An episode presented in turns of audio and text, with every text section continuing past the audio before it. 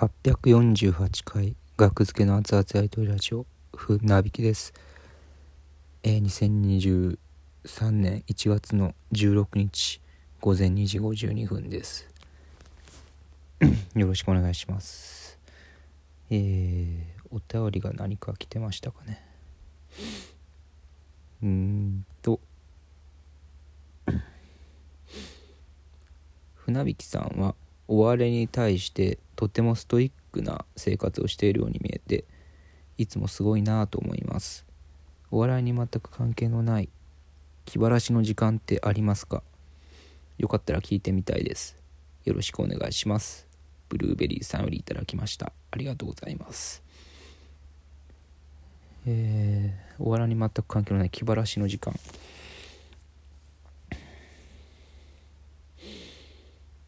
うーん。これ本当にあのかっこつけんな。おい。さすがにちょっとかっこつけすぎ。さすがにちょっとかっこつけすぎだろうって言われるかもしれないですけどあのこれ本当に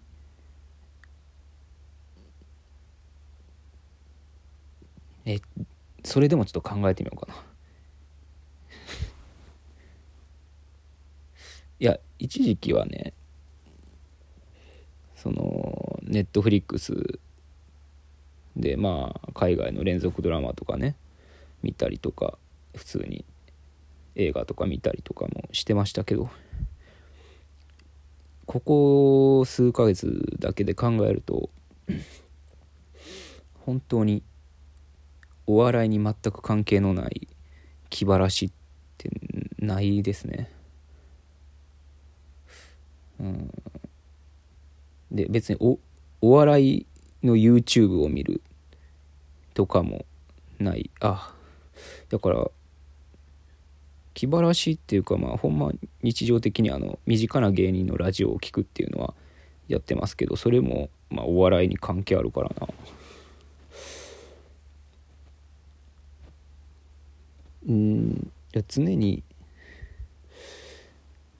まあ常になんか準備に追われている。そんな追われる必要ないんですけどそんな。スケジュール見たらもう全く親がスケジュール僕のスケジュール見たらねお笑いの仕事の絶対心配する。こんな食えていけへんやろって心配するスケジュールなんですけどそれでも準備することは多くて多いと思ってしまうんですね僕は。あれもやらなこれもやらなあ今日一日何もないわってことはあれを全部やってしまおうとかなってその頭がいっぱいいっぱいのその容量を頭いっぱいいっぱいな容量を減らすというかゼロにしないとネットフリックスを見れないんですよね音楽も聴けないんですよ。ゼロにしないと。漫画も読めない。いほんまに漫画音楽ななんも漫画音楽映画かろうじて映画だけネットフリックスとかだけまれに見るみたいなことになってるな。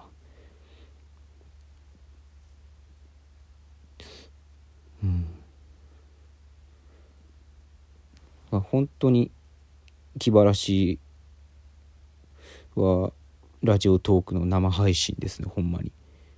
ほんまに 生配信して。なんか褒めてもらって。自己肯定感高まってさらにギフトまで投げてくださる人がたまにたまにとかよくいて。それで生活できててギリギリ。バイトもせずにね。一石二鳥にあ一石二鳥にこなんですけど。はい。あの一石二鳥二鳥なんですよね。これが俗に言う。まあちょっと質問の答えと関係なくなっちゃうかもしれないですけど。あの一石二鳥二鳥とは何なんだという。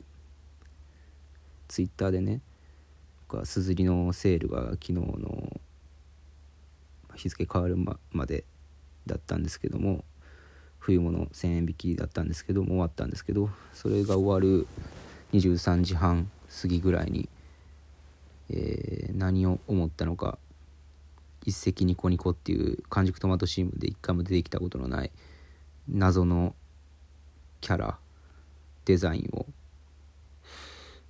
のグッズをめちゃめちゃ増やすっていう行為をしてみたんですよね。これをした経緯を説明しますね。ちょっと生配信の方ではちょっと喋ったんですけども、まあ、ちょっと流れ上ここに行き着いたので喋ります。あのまあなんかうつツイートみたいな見た方ももしかしたらいるかもしれないですけど僕の、まあ、パニックツイートかあのまあちょっと大荷物なんですよね大荷物で電車に乗って家に帰ってる時にまああの座れたんですよね椅子に。その時は空いてて。あのまあまあ端っこ座席ね横向き横並びの座席電車のシート。の両端はまあ陣取ってるじゃないですか。先に座ってる人は。で間が空いてるって。そこの真ん中に座った。うん。座るじゃないですか。そうしたら次の駅でドドドドって入ってきてもうギッチギチになるんですよね。座席が。で立ってる人もちらほら数人いるぐらいの。でも満員ではないぐらいの車両になってしまって。で僕はリュックを背負ったまま座ってたんですよね。うん、背中にリュックを背負ったまま座っててっていうのは荷物が多いから。で両手に持った荷物を膝の上に置いて両手がもう塞がっている。でもう両両脇に人がいる。でガチガチ身動きが取れない。っていう状態になってなんか 筋肉がイライラしてるんですよね。なんかガチガチで。でなんかもう呼吸もちょっと荒くなってきて。もう変態やと思われかねないじゃないですかこのままやったら。もうねあかんあかんってなってちょっと立ち上がってあのもう窓窓側のところに立ってはあはあってなるべく人がいないところでマスクしたままね。本当はマスクを取って外の空気吸いたいんですけどはあってなって呼吸整えてでもその時もたまたま一番家にある一番暑い一番あったかくなる上着着ててもうそれの前も開けて前のジッパーも開けてジッパーって。ジッパーも開けて。うん。でも背中に貼ってる腹巻きの下に入ってる貝貼る貝のももう取って。暑い。暑いって。呼吸整えて。で、まあ、やっと駅着いて外出て、まあ、夜風は気持ちいいですから、はい、もうマスク取って人通りがないとこなんでねはあって外の空気吸って歩きながら。で落ち着いた瞬間に、えー、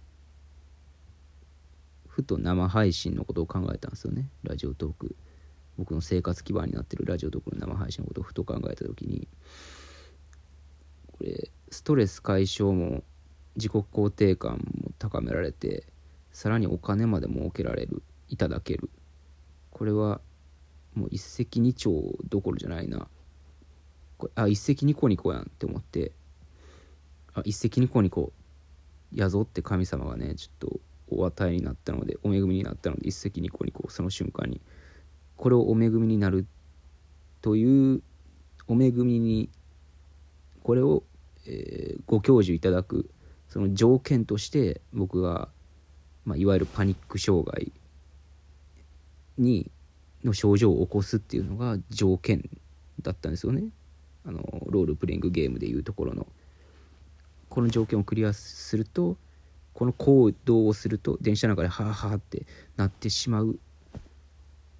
うん、電車の中でハーハーってなってしまっていたら誤解されるけどまあまあまあここまで聞いてる方は切り取らないでくださいね。額付けの船引き電車の中でハーハーとか切り取らないでくださいね。あの呼吸を整えるためにちょっとまあ、パニック障害について調べたことはないんですけど、まあ、僕あんま満員電車とかやったらねたまにうわ早く出たい早くこっから出たいって思うんですことあるんですけどそない満員じゃないところでなったんが初めてぐらいだったんでちょっと自分でもびっくりして、うん、その自分でび自分でびっくりするっていうのが条件だったんでしょうね。それでちょっと、えー、一石二鳥にこという、えー、ワードと、えー、ワードをいただきましたので神様から。だからもう家に帰ってすぐに、えー、マッキーそれ多分あのマッキーはあのあの魔石ライブサークルのためのあの魔石ライブサークルっていうねサークル。なんていうんやろうまあまあお金を数百円払ったら入れるところがあるんですけどそれを方限定の今年の抱負みたいなのを書くときにマッキーをねいろんなカラフルなマッキーが置いてあって、えー、新宿の楽屋にねそこの、まあ、黒いマッキーを取って僕は書いたんですけど僕間違って僕もねそういうマジックを持ち歩いてるから自分のやつやって勘違いして持って帰ってしまってでそれを、まあ、スタッフさんに言ったら「あ全然大丈夫ですよ。そのまま小道具作りなので使ってください」って言われたそのマッキーを、えー、もう手に取りまして帰ったらすぐ。であのイラストをパパッと描きまして色も、えー、ペイントアプリでつけましてでドドドドドドドって、えー、すずりでアップするっていう。はい。えー、ちょっと最後えー、講談の赤ちゃんみたいになりましたけど。まあね好きなところでやめれるのが講談でございますので。はい。うん、質問の答えになってないですね。ありがとうございました。失礼します。